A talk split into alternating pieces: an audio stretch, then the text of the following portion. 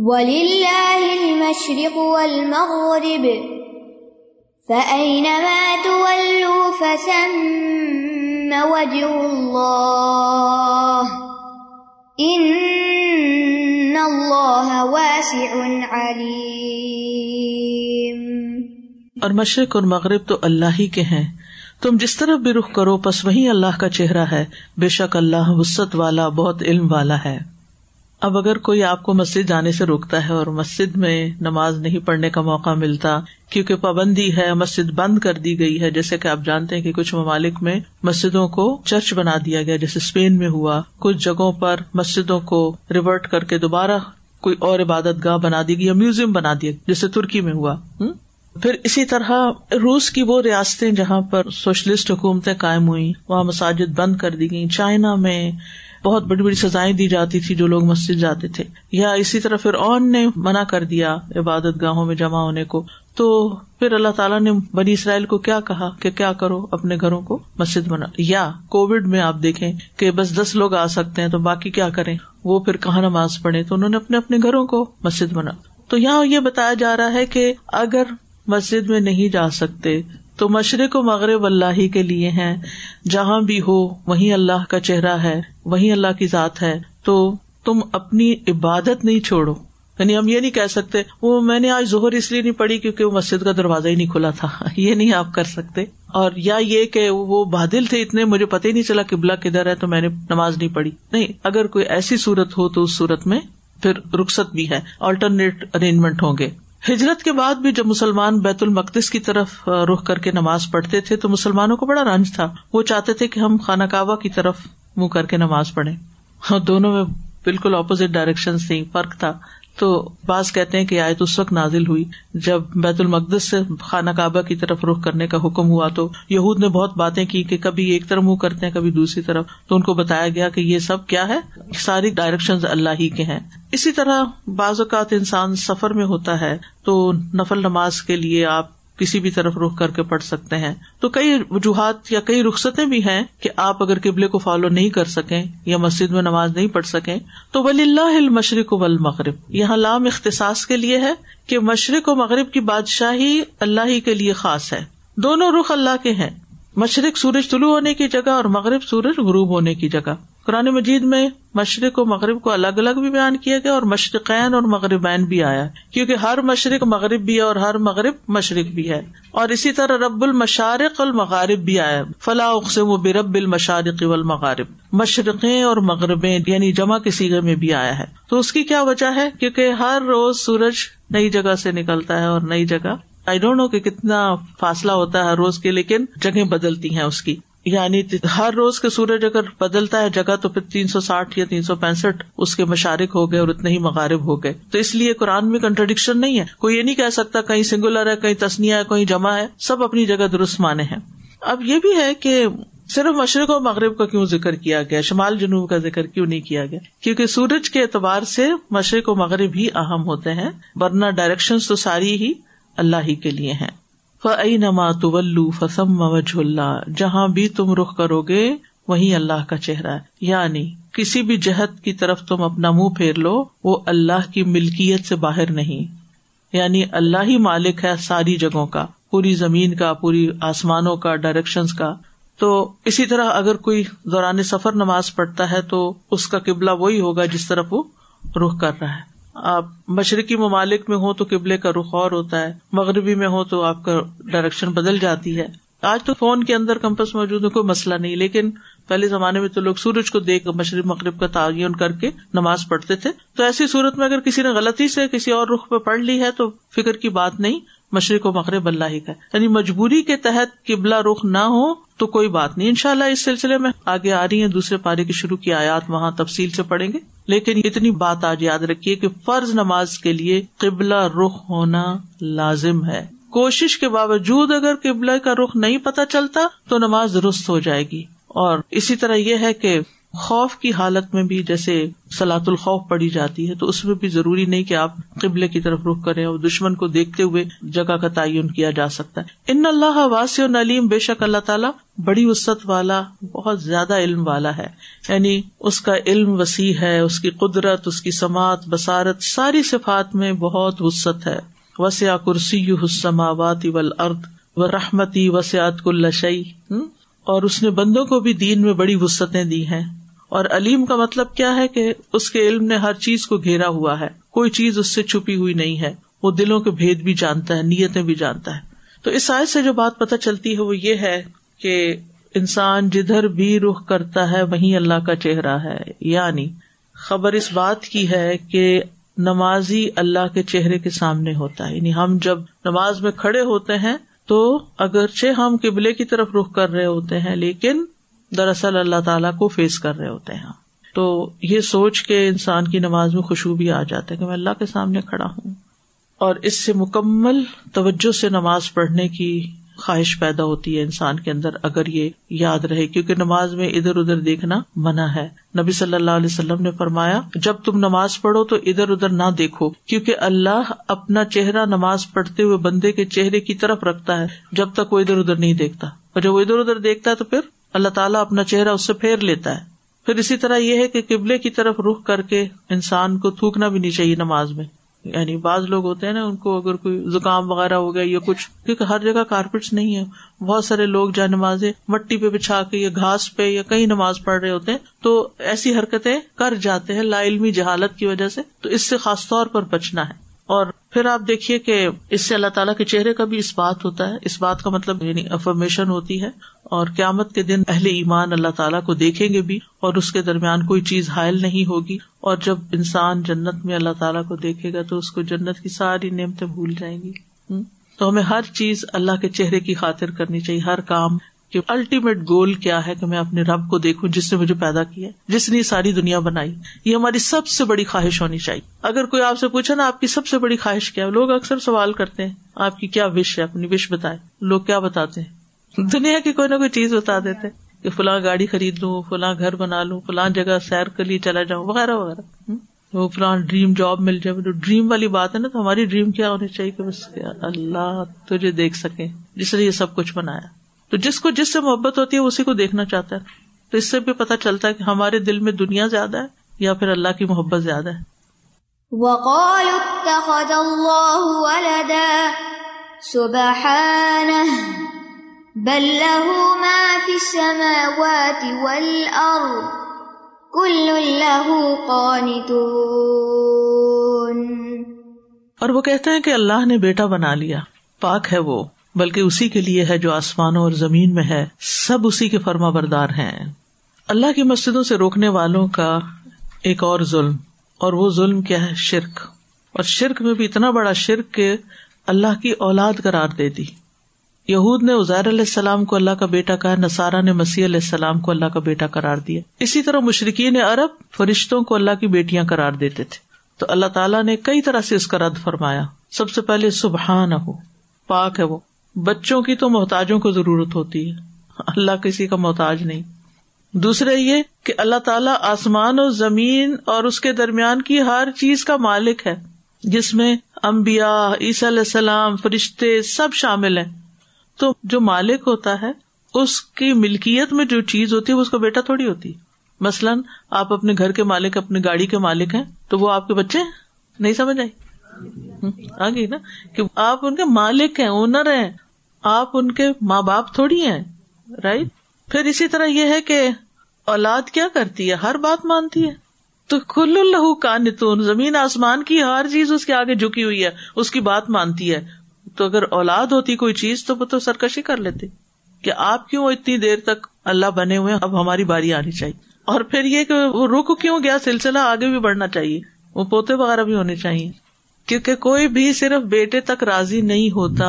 بیٹوں کی شادی کر دیں تو پھر کیا شروع ہو جاتا ہے, اب بچوں سے کھیلنے کو دل چاہتا ہے, اب بچے ہونے چاہیے, بچے ہونے چاہیے. یعنی عیسیٰ علیہ السلام کے تو آگے بچے ہی کوئی نہیں ہوئے, تو شادی بھی نہیں کی. اپنے بچوں کے لیے کیا چاہتے ہیں, اور نعوذ باللہ جس کو اللہ کا بیٹا قرار دے رہے اس کے بارے میں کیا چاہتے ہیں. نہ عقل اس بات کو مانتی ہے اور نہ ہی اللہ کی کتاب میں ایسی کوئی دلیل ہے, لیکن لوگ ہیں کہ اس پہ اڑے ہوئے ہیں اور یہ ظلم کیے چلے جا رہے ہیں. وقالوا اتخذ اللہ ولدا, اور وہ کہتے ہیں کہ اللہ نے اولاد قرار دی. ولد کا مطلب اولاد بھی ہوتا ہے, بیٹا بھی ہوتا ہے, تو اگر سب کو بیچ میں شامل کیا جائے تو ترجمہ اولاد کا ہوگا. ولد اسم جنس ہوگا جس میں واحد جمع سبھی شامل ہو جاتے ہیں, مذکر مؤنث. اسم جنس کا تو پتہ چل گیا نا, ایسا ناؤن جس میں سبھی شامل ہو جاتے ہیں. قالو, پھر کون ہوں گے؟ یہود بھی ہوں گے, نصارہ بھی ہوں گے, مشرکین بھی ہوں گے. قرآن مجید میں آتا ہے وقالت الیہود عزیر ابن اللہ, اور مشرکین کے بارے میں آتا ہے کہ انہوں نے وجعل الملائکۃ الذین هم عباد الرحمن اناسا, فرشتوں کو انہوں نے بیٹیاں بنا دی. سبحانہ, پاک ہے وہ, یعنی اللہ تعالی اولاد کی ضرورت سے, کسی کمی کمزوری سے پاک ہے. بل لہ ما فی السماوات والارض, دوسری بات یہ کہ زمین و آسمان میں جتنی چیزیں ہیں ان کا وہ مالک ہے. اور تیسری چیز یہ کل لہ قانتون, سب اس کے آگے جھکے ہوئے ہیں. قنوت جو ہے نا, اس کا اصلی معنی ہوتا ہے دوام, دائمی ہونا, یعنی ہمیشہ کے لیے. پھر یہ چار طریقوں سے استعمال ہوتا ہے. نمبر 1 اطاعت, نمبر 2 طویل قیام, نمبر 3 سکون, نمبر 4 دوام. یا مریم قنوتی لربی کی اطاعت, افضل الصلاۃ طول القنوت, اور قوموا للہ قانتین کا مطلب ہے سکون سے کھڑے ہو جاؤ, ہلو جلو نہیں نماز میں. اور دوام کا مطلب ہے ہمیشہ اطاعت کرو. تو قنوت کا ایک خاص معنی ہے اور ایک عام معنی ہے. یعنی خاص معنی کیا ہے؟ عبادت اور اطاعت کی صورت میں فرما برداری کرنا. اور عام معنی کیا ہے؟ جیسے ساری کائنات اللہ کے آگے جھکی ہوئی ہے, کل اللہ قانتوں. ہم کیسا قنوت کرتے ہیں؟ نماز کی شکل میں, عبادت کی شکل میں. تو اس آیت سے پتہ چلتا ہے کہ جو لوگ اللہ کی اولاد قرار دیتے ہیں ان کے لیے کوئی دلیل نہیں ہے. اللہ کی کوئی اولاد نہیں, نہ اس کی بیوی ہے نہ اس کا بیٹا ہے, اور وہ اس سے پاک ہے. اور اللہ تعالیٰ اس بات سے سخت ناراض ہوتا ہے, اور قیامت کے دن اس کا انجام بہت بڑا ہوگا. بدیع السماوات والارض وإذا قضى أمرا فإنما يقول له كن فيكون, وہی آسمانوں اور زمین کا نئے سرے سے پیدا کرنے والا ہے, اور جب وہ کسی کام کا فیصلہ کرتا ہے تو اس کے لیے صرف یہی کہتا ہے کہ ہو جا, اور وہ ہو جاتا ہے. یعنی تم نے اللہ کی شان نہیں پہچانی, قدر نہیں پہچانی ہے, تم اللہ کو جانتے نہیں ہو, اس لیے ایسی باتیں کرتے ہو کہ اس نے بیٹا بنا لیا. دیکھو تو صحیح آسمان و زمین کی طرف کہ کس طرح بغیر کسی نمونے کے نئے سرے سے اس نے آسمان و زمین کو پیدا کیا, صرف کن کہہ کے. جب وہ کسی کام کا فیصلہ کرتا ہے تو بس کیا کہتا ہے؟ ہو جاؤ, اور وہ ہو جاتا ہے. یعنی اس کی اتنی بڑی طاقت ہے, یہ صلاحیت کسی کے پاس بھی نہیں ہے. اب بدیع کا مطلب کیا ہے؟ نئے سرے سے, بغیر کسی مثال کے. بیٹا جو ہوتا ہے باپ کا نمونہ ہوتا ہے نا, یعنی اسی طرح کی شکل ملتی جلتی ہوتی ہے, جبکہ اللہ نے ہر چیز کو بغیر کسی نمونے کے پیدا کیا ہے.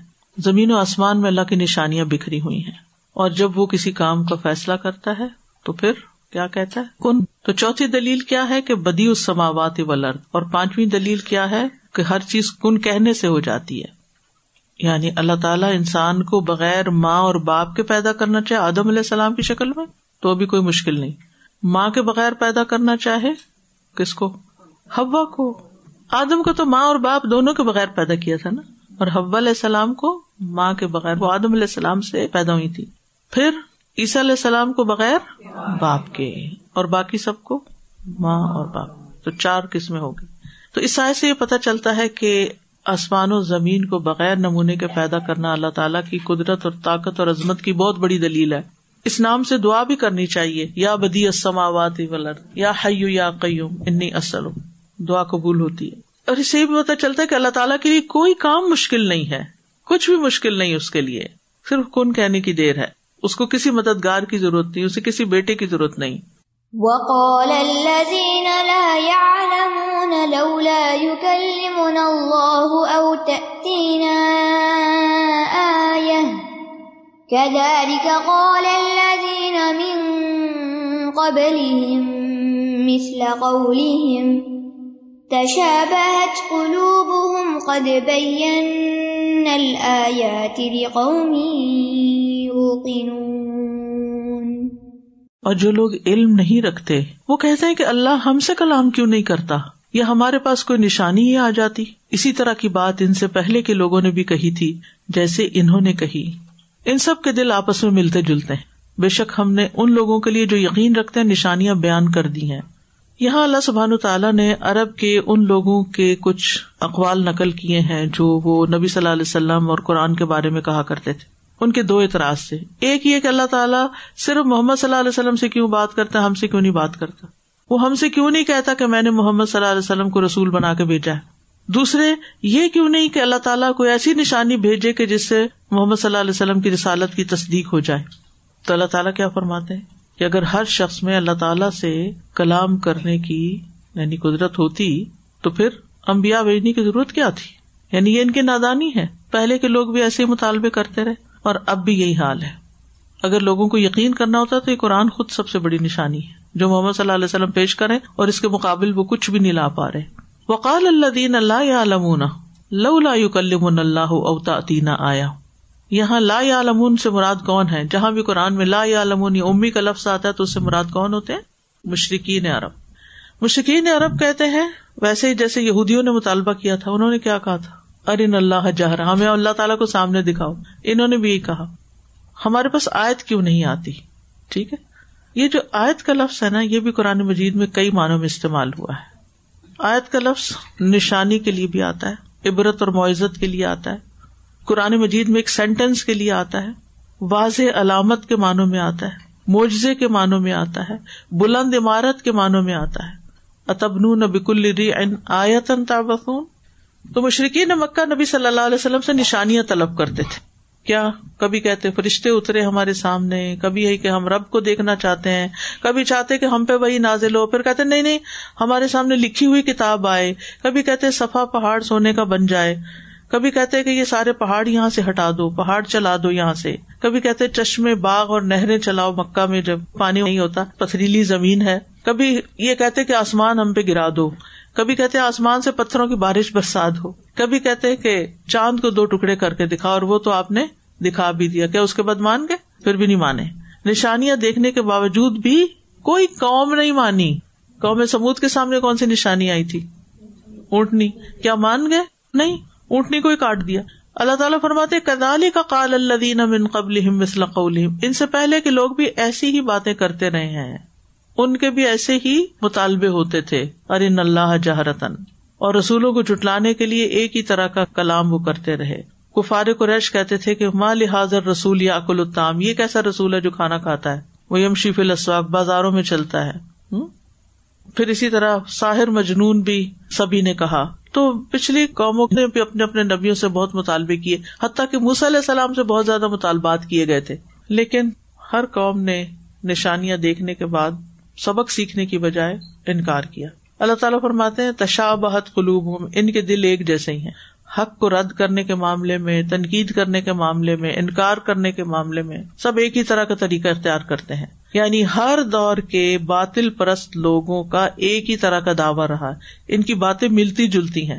یعنی اتنے لمبے عرصے کے بعد بھی اگر آپ دیکھیں، سبحان اللہ، اگر آپ پیغمبروں کے واقعات ایٹ اے اسٹریچ بیٹھ کے کبھی پڑھیں نا، تو ایک جیسی دعوت، ایک جیسی مخالفت اور ایک جیسے مطالبے، بہت چیزیں ملتی ہیں آپس میں، حالانکہ صدیوں کا فرق بھی ہے ان میں. قد بین الآیات لقوم یوقنون، ہم نے نشانیاں یقین کرنے والوں کے لیے بیان کر دی ہیں. آیات کس کی جمع ہے؟ آیت ان کی. اور آیات کتنی قسم کی ہوتی ہیں؟ دو. کون کون سی؟ کونی اور شرعی. شرعی کون سی ہوتی ہیں؟ جو رسول لاتے ہیں یعنی وحی کی شکل میں، یعنی جنہیں رسولوں پر وحی کی شکل میں اللہ تعالیٰ نے اتارا. اور کونی سے مراد وہ جو کائنات سے متعلق احکامات ہیں اللہ تعالیٰ کے، اور سورج چاند ستارے یہ سب کونی نشانیاں. تو نبی صلی اللہ علیہ وسلم کو جو معجزے دیے گئے ان میں اللہ تعالیٰ فرماتے ہیں ہم نے بین الآیات، ہم نشانیاں لائے، معجزات لائے ہیں، جیسے شق القمر. پھر اسی طرح آپ کی انگلیوں سے پانی کا نکلنا، درخت کا آپ کے حکم سے چل پڑنا، پھر کھانے کا تسبیح پڑھنا اور آپ کا سنوانا. تو جن لوگوں کو یقین ہوتا ہے ان کو نشانی بس فائدہ دیتی. یہ ٹرسٹ کی بات ہے، اعتماد کی بات ہے، اور یقین سے علم میں اضافہ ہوتا ہے، عمل میں بہتری آتی ہے جہاں جہاں یقین آتا ہے اگر کرنا چاہیں تو. وَيَزْدَادَ الَّذِينَ آمَنُوا ایمَانًا، ایسی نشانیاں ایمان والوں کا ایمان بڑھا دیتی ہیں، لیکن دوسرے لوگ اس کو کیا کہہ کے ٹال دیتے ہیں؟ جادو ہے. تو اہل باطل جو ہوتے ہیں وہ باطل طریقوں سے جھگڑتے ہیں اور ان کی باتیں بھی ایک جیسی ہوتی ہیں، ان کے دل خواہشات کے تابع ہوتے ہیں، اس لیے وہ ماننا نہیں چاہتے. أَرْسَلْنَاكَ بِالْحَقِّ بَشِيرًا وَنَذِيرًا وَلَا تُسْأَلُ عَنْ أَصْحَابِ الْجَحِيمِ. یقیناً ہم نے آپ کو حق کے ساتھ خوشخبری دینے والا اور ڈرانے والا بنا کر بھیجا ہے، اور دوزخ والوں کے بارے میں آپ نہ پوچھے جائیں گے. یہاں اللہ تعالیٰ نے بہت اختصار کے ساتھ، بہت بریفلی نبی صلی اللہ علیہ وسلم کی رسالت کے سچا ہونے پر بات کی ہے. انا ارسلناک بالحق، کہ ہم نے آپ کو حق دے کر بھیجا ہے. انا، ہم نے یہ ہم کون ہے؟ اللہ سبحانہ وتعالیٰ. یاد رکھیے کہ جب اللہ سبحانہ وتعالیٰ کی طرف سے کوئی خبر آتی ہے تو اس میں انا آتا ہے، ٹھیک ہے نا، لیکن ہر جگہ انا نہیں آتا، کیونکہ جہاں توحید کا مسئلہ چل رہا ہو وہاں انا نہیں آئے گا، جمع کسی کا نہیں آئے گا. ٹھیک ہے، اب آپ دیکھیں کہ یہاں پر انا، ہم نے، اللہ نے، ارسلنا کا آپ کو بھیجا، بالحق کی، حق کے ساتھ، یا با مصاحبت کے لیے، یعنی حق لے کر آئے ہیں آپ جو کہتے ہیں وہ بالکل سچ ہوتا ہے. آپ نے خود بھی فرمایا تھا نا کہ میرے منہ سے حق بات کے سوا کچھ نہیں نکلتا. بشیرہ و نذیرہ، خوشخبری دینے والا اور ڈرانے والا. بشیر بشارت سے ہے، ایسی چیز کی خبر دینا جو خوشی کا باعث بنے، اور نذیرہ انذار سے ہے، ایسی چیز کے بارے میں خبر دینا جو ناپسندیدہ ہو، جس سے ڈر لگے. آپ کی بہت ساری ذمہ داریوں میں سے یہ دو ذمہ داریاں بھی تھیں، ایک خوشخبری دینا اور دوسرے ڈرانا. یہ دو کام بھی آپ کے ذمہ تھے. یہ دو صفات جمع کیوں کی گئی؟ کیونکہ کچھ احکامات ہیں کہ کرو اور کچھ منہیات ہیں. جو کرے گا خوشخبر، اور جو نہیں کرے گا جی یا نہیں رکے گا غلط کاموں سے، اس کے لیے بھی ڈراوا. تو جو لوگ ایمان لائے، تقوی اختیار کریں، نیک اعمال کریں، ان کے لیے خوشخبریاں، اور جو برا کریں ان کے لیے جہنم کی سزا. ولا تسألوا عن اصحاب الجحیم، اور آپ سے جہنم والوں کے بارے میں نہیں پوچھا جائے گا. جحیم آگ کے ناموں میں سے ایک نام ہے. ان کے بارے میں آپ سے نہیں پوچھا جائے گا کہ آپ ان کو کیوں نہیں ہدایت دی. تو اس آیت سے جو باتیں پتہ چلتی ہیں وہ کیا؟ نمبر ایک، اللہ تعالیٰ انا کہہ کر اپنی تعظیم بیان کرتے ہیں. دوسرے یہ کہ اللہ تعالیٰ نبی صلی اللہ علیہ وسلم کی رسالت کی گواہی دیتے ہیں. تیسرے یہ کہ آپ کو حق دے کر بھیجا گیا ہے. بات شروع ہوئی تھی نا، وقالت الیہود لیست النصارى علیہ، یعنی وہ اس کو جھٹلا رہا، وہ اس کو جھٹلا رہا، لیکن نبی صلی اللہ علیہ وسلم جو کچھ لے کر آئے وہ کیا ہے؟ حق ہے. آپ کو حق کے ساتھ مبعوث کیا گیا ہے. پھر یہ کہ نبی صلی اللہ علیہ وسلم کی اہم ذمہ داریوں میں سے یہ ذمہ داریاں بھی ہیں. اور پھر بڑی اہم بات یہاں یہ پتہ چل رہی ہے کہ اگر کوئی نہیں مانتا تو اس کی ذمہ داری آپ پر نہیں ہے، خود اسی پر ہے. آپ دیکھیں کہ نبی صلی اللہ علیہ وسلم نے کون کون سی خوشخبریاں دی، اور آپ کو تمام لوگوں کے لیے خوشخبریاں دینے والا بنا کر بھیجا. تورات میں بھی آپ کی جو صفات بیان ہوئی ہیں اس میں بھی بشیر و نذیر کا ذکر ہے. ایمان لانے والوں کے لیے خوشخبری ہے اور نہ ماننے والوں کے لیے ڈراوا ہے. اطاعت گزاروں کے لیے خوشخبری ہے اور اطاعت نہ کرنے والوں کے لیے ڈراوا ہے. نبی صلی اللہ علیہ وسلم کو آغاز وحی میں ہی انذار کا حکم دے دیا گیا تھا، قم فانذر. یہ کون سی صورت ہے؟ مدثر. یا ایھا المدثر قم فانذر، اے مدثر اٹھو خبردار کرو. بہت ابتدا میں یہ حکم مل گیا تھا، یعنی ابھی آپ پر کتنا قرآن نازل ہوا تھا، ایک دو صورتیں، اور آپ کو حکم دیا کہ آپ جائیں لوگوں کو بتائیں. تو نافرمانوں کے لیے ڈراوا ہے، اطاعت گزاروں، فرما برداروں کے لیے خوشخبری ہے. تو آپ نے ایمان پر خوشخبری دی، سچے دل سے لا الہ الا اللہ پڑھنے والے کو خوشخبری دی، آخری کلام جس کا لا الہ الا اللہ، اس کو خوشخبری دی کہ وہ جنت میں جائے گا. پھر جو لوگ بعد میں آئیں گے اور بن دیکھے آپ پر ایمان لائیں گے، ان کو خوشخبری دی. اچھی طرح عبادت کرنے والوں کو خوشخبری دی. نبی صلی اللہ علیہ وسلم نے فرمایا تم جہاں کہیں بھی ہو، بس تم نے اچھے طریقے سے اللہ کی عبادت کی تو جنت کے ساتھ خوش ہو جاؤ، نو میٹر ویئر، کہاں ہو تم. پھر کبیرہ گناہوں سے بچنے والوں کے لیے خوشخبری ہے، نماز پڑھنے والوں کے لیے اور نماز کا انتظار کرنے والوں کے لیے خوشخبری ہے. قرآن کو تھام لینے والوں کے لیے نبی صلی اللہ علیہ وسلم نے فرمایا بے شک یہ قرآن ایک رسی ہے، بے شک یہ قرآن ایک رسی ہے، اس کا ایک کنارہ اللہ کے ہاتھ میں اور دوسرا کنارہ تمہارے ہاتھ میں ہے، بس اس کو مضبوطی سے پکڑے رکھو، کیونکہ اس کے بعد تم کبھی بھی گمراہ نہیں ہو سکتے نہ ہلاک۔ لیکن اگر ہم نے اس رسی کو چھوڑ دیا تو پھر پتہ نہیں کہاں جا گرے۔ یعنی یہ اب اس وقت جو آپ نے قرآن پکڑا ہے یہ مرتے دم تک پکڑے رکھنا چاہیے انشاءاللہ۔ یعنی یہ نہیں کورس کر لیا ہے اب بند کر کے کتابیں اوپر رکھ دو، کاغذ مل گیا سرٹیفکیٹ اس کو فریم کر کے لگوا دو تاکہ سب کو پتا چل جائے کہ میں نے قرآن پڑھا ہوا، یہ نہیں ہے اس کا مقصد۔ پھر اسی طرح اللہ کے راستے میں نکلنے والے کو خوشخبری ہے۔ نبی صلی اللہ علیہ وسلم نے فرمایا جس کے پاؤں اللہ کے راستے میں غبار آلود ہوں اس پر آگ حرام ہے۔ مراد اس سے جو بھی اللہ کے دین کو سیکھنے جاتے، سکھانے جاتے ہیں، اللہ کے راستے میں جہاد، قتال، جو بھی ہے، جو سفر آپ صرف اللہ کے لیے کر رہے ہیں، اس میں جو کچھ بھی آپ خرچ کرتے ہیں، جو تھکاوٹ ہے، وہ سارے کے سارے اللہ کے راستے میں۔ ایک شخص جمعے کے لیے جا رہا تھا تو دوسرے صحابی نے اس کو اللہ کے رسول صلی اللہ علیہ وسلم کے ریفرنس سے یہ بات بتائی تھی۔ تو آپ جمعے کے لیے نکلتے ہیں، آپ علم کے لیے نکلتے ہیں، آپ خیر پھیلانے کے لیے، کوئی درس دینے کے لیے، کوئی اس کا ارینجمنٹ کرنے کے لیے، ان سب کے لیے خوشخبریاں ہیں۔ پھر اسی طرح زبان کی حفاظت کرنے والے کے لیے، کثرت سے استغفار کرنے والے کے لیے خوشخبری ہے، اس کے لیے جو قیامت کے دن اپنے نامہ اعمال میں کثرت سے استغفار کرے، یعنی اللہ سے معافی مانگتا رہے۔ پھر بیٹیوں کو پالنے والے کے لیے خوشخبری ہے، نابالغ اولاد کے فوت ہو جانے پہ خوشخبری ہے، جس کے بچے فوت ہو جائیں۔ پھر محبوب چیز کے ذریعے جو آزمایا جائے اس کے لیے خوشخبری ہے، جیسے کسی کی آنکھیں چلی گئی، نظر چلی گئی، یا کوئی اور بیماری آ گئی۔ مسلمان کے لیے بیماری کے آنے پہ خوشخبری ہے کیونکہ وہ اس کے گناہوں کو ختم کرتی ہے۔ پھر عیادت کرنے والے کے لیے خوشخبری، اللہ کی خاطر کسی سے ملاقات کرنے والے کے لیے خوشخبری ہے۔ اور اسی طرح ڈرایا بھی ہے، شرک کرنے والوں کو ڈرایا گیا ہے، جو آپ کی تصدیق نہ کریں ان کو ڈرایا گیا ہے، پھر جو طہارت کا خیال نہ رکھیں، پھر جو نامکمل وضو کریں ان کے لیے بھی ڈراوا ہے۔ نماز چھوڑنے والے کے لیے فرمایا جس کی ایک نماز فوت ہوگی گویا اس کا مال اور اولاد فنا ہو گئی۔ زکوٰۃ نہ دینے والے کے لیے ڈراوا ہے کہ قیامت کے دن وہ آگ میں ہوگا۔ حج نہ کرنے والے کے لیے ڈراوا ہے، خراب مال صدقہ کرنے سے ڈرایا گیا ہے، قیامت کے دن ایسے صدقہ کو وہ خود ہی کھائے گا جو خراب مال صدقے میں کرتا ہے۔ پھر غلط نیت پر ڈرایا گیا ہے کہ غلط نیت سے نیکی کے کام نہیں کرنے چاہیے، اخلاص ہونا چاہیے۔ گناہوں کو حقیر سمجھنے والے کو خبردار کیا گیا، جھوٹ بولنے سے ڈرایا گیا ہے، غیبت سے ڈرایا گیا، خیانت سے ڈرایا گیا، ظلم سے ڈرایا گیا، کام کروا کے اجرت نہ دینے والے کو ڈرایا گیا ہے، زنا کرنے والے کو ڈرایا گیا ہے، قرض لے کر واپس نہ کرنے والے کو ڈرایا گیا ہے، پچھلی امتوں میں آنے والے عذاب سے ڈرایا گیا کہ اگر لوگ باز نہ آئیں۔ پھر فتنوں سے ڈرایا گیا، دجال کے فتنے سے ڈرایا، آپ نے خبردار کیا، موت کے وقت عذاب سے ڈرایا، قبر کے عذاب سے ڈرایا، آپ نے قیامت کے دن کے عذاب سے ڈرایا، جہنم سے ڈرایا۔